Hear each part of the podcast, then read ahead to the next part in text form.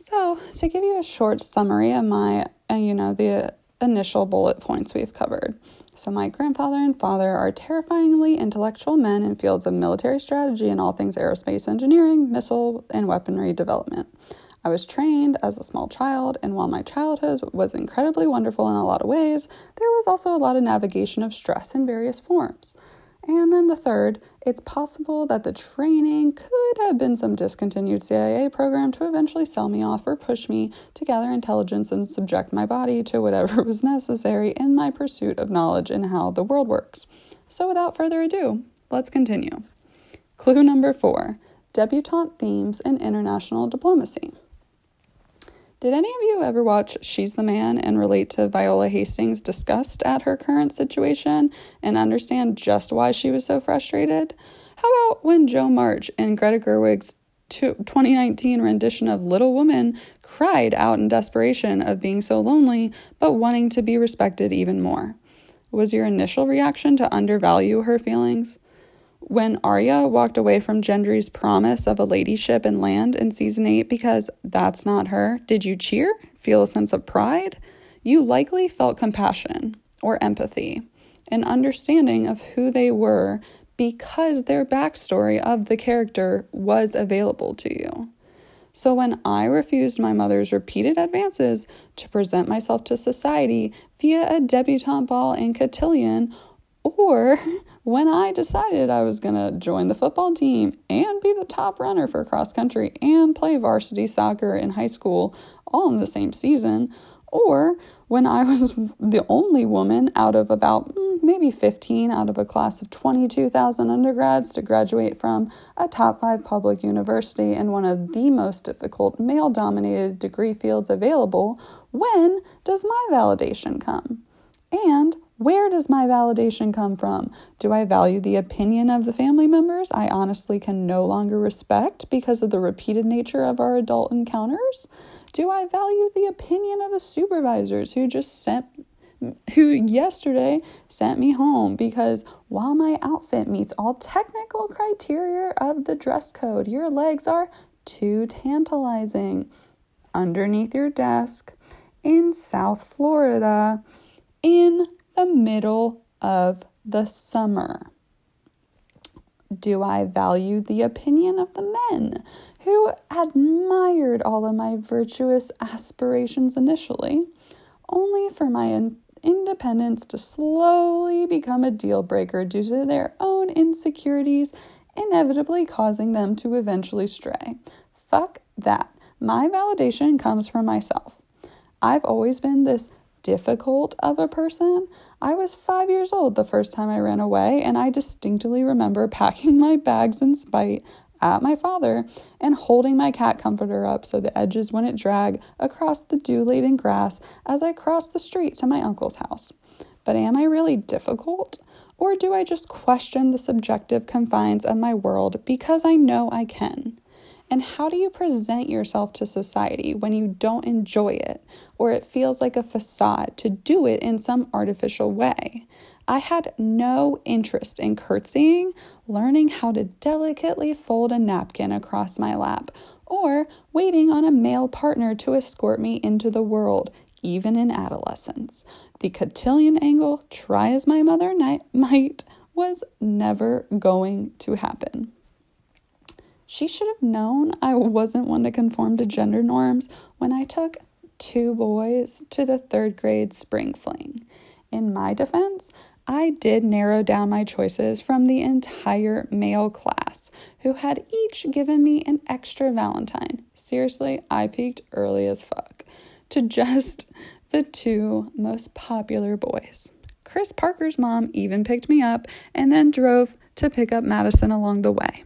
Also, thinking of these instances, then reassessing my previous completely unrelated sexual preference these days in quarantine is really that much more amusing.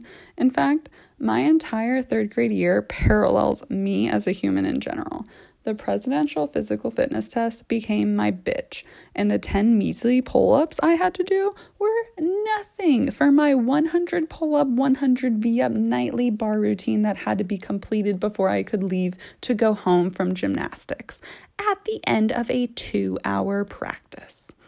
One day, I got bored in gym class and was literally just allowed to stay in the gym the rest of the day and hula hoop to break the Guinness World Record at the time, purely just to prove I could. We didn't even have a rep there.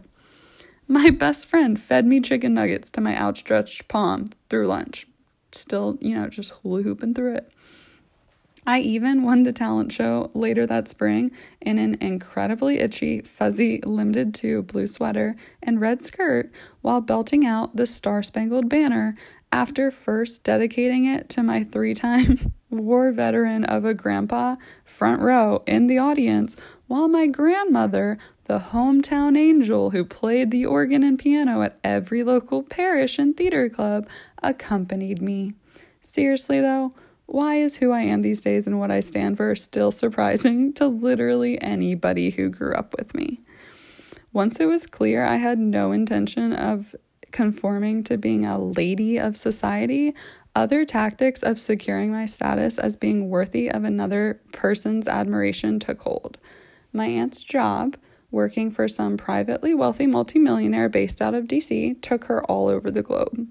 Once I turned 18 and could travel freely with her without raising parental concerns, you know, um, since she's not actually my parent and we had different last names, she probably would have gotten stopped.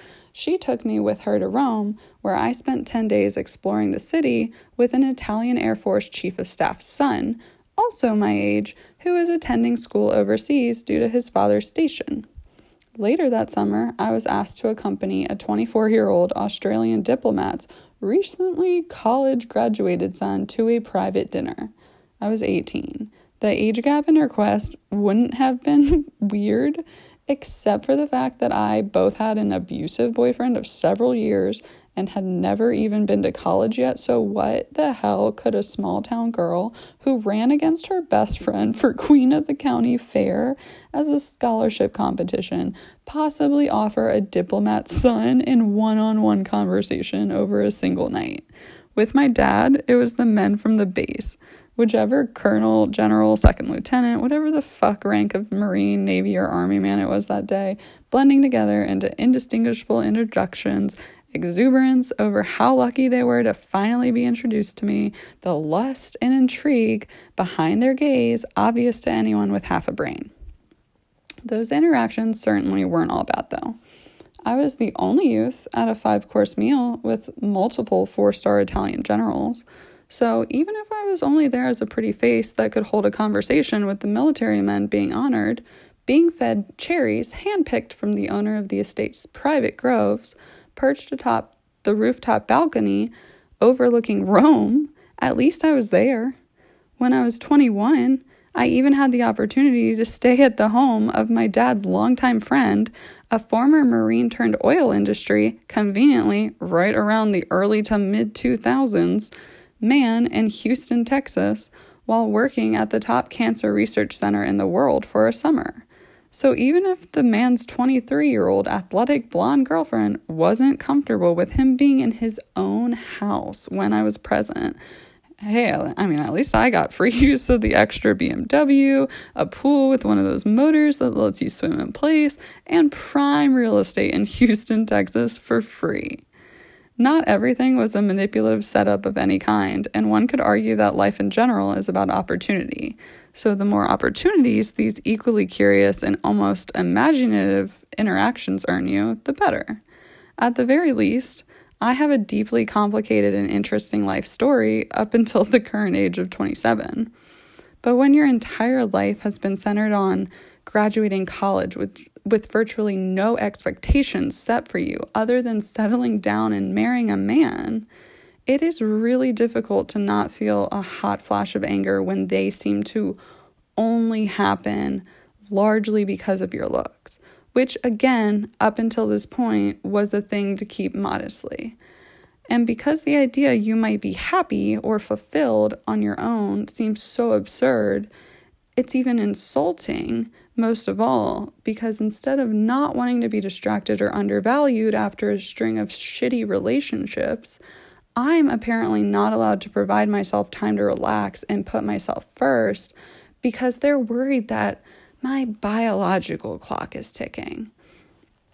For the record, looking at the facts of how my grandfather didn't believe I should have the right to vote and told me so, I grew up on a a farm girl riding ponies over my acres of tobacco and hayfields, and my childhood consisted of glorifying the military prowess of egotistical men who felt a need to claim things, land, women, animals for themselves, and white colonial history. The emphasis of my place in society as a woman was probably one of the least shocking things I still feel residual pressure from. Truthfully, I've even developed a bit of a kink for men in Civil War era attire, which could just be like from Damon and Stefan Salvatore gracing the screens of my Netflix binging as lustful vampires. You know, shout out Vampire Diaries. Both secretly enamored with the same girl, a common theme in the entertainment I am drawn to, you'll find as it is due to my desire to enact some decades later control over my own militaristic childhood in a Freudian version of sexual empowerment. So, as each year passes, even in my late 20s, their tactics have only gotten more obvious. I'll come home from running, sweat dripping off of each limb, glistening across my sternum, darkening the fabric of my sports bra. To a couple standing in my mom's foyer, their conveniently similar in age son who just happened to be accompanying them to check out my mom's bike.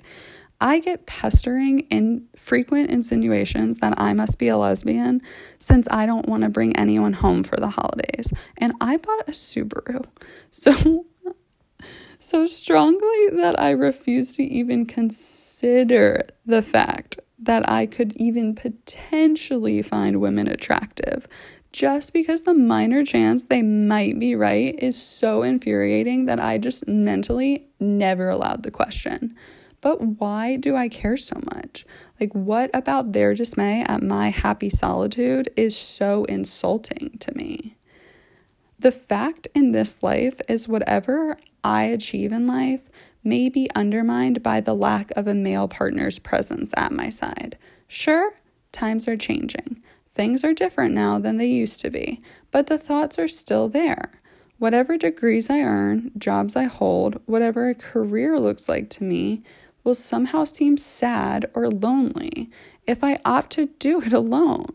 Whereas the male equivalent is revered and nobody asks whether you think you'll regret focusing on it 10 years from now, because biologically time's on your side, so it doesn't matter quite as much. If I had a dollar for every time one of the patients at my surgical dermatology job asked what was wrong with me because I wasn't married yet, even asking, even after asking about my degrees and life plan, I may have actually been able to afford to stay at that job. If you think I'm exaggerating and that it's not that bad anymore, progress is being made, explain to me why Emma Watson claiming she's self partnered is an actual news story. If we've actually made that much progress with society and women's place, please justify why a single woman trying to find her place in the world and using her past experiences is pitied, constantly questioned, and statistically is at an increased risk for violence against her persona compared to her male counterpart. Has anyone ever asked Leonardo DiCaprio what is wrong with him for cycling through less than 25 year old girlfriends constantly? Suck my dick. From there, I wonder do I actually think my family's goal was trafficking me, like Ghislaine Maxwell inevitably did to her victims? Or do I think women's role in the culturally relevant history to me and my ancestors just resembles female trafficking through use of legally enforced restrictions of whatever freedoms or lack thereof over my own existence society wants to grant me at that time? Is it just that I associate marriage with financial coercion and an abusive, controlling narrative because of my own experience, as well as the many, many similarly shared experiences with my friends, whereas that is just some kind of sample bias because of the environments I place myself in that draw similar people together.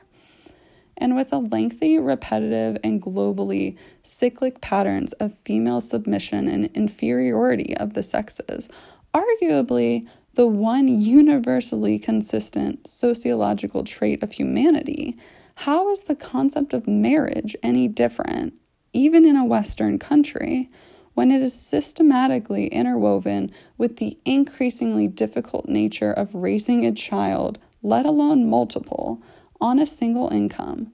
When the occupations commonly held by women are underfunded and underpaid. Don't even get me started on education. And when sexual expression is still so stigmatized so strongly that the respectable women are only those who reserve it for just their partner.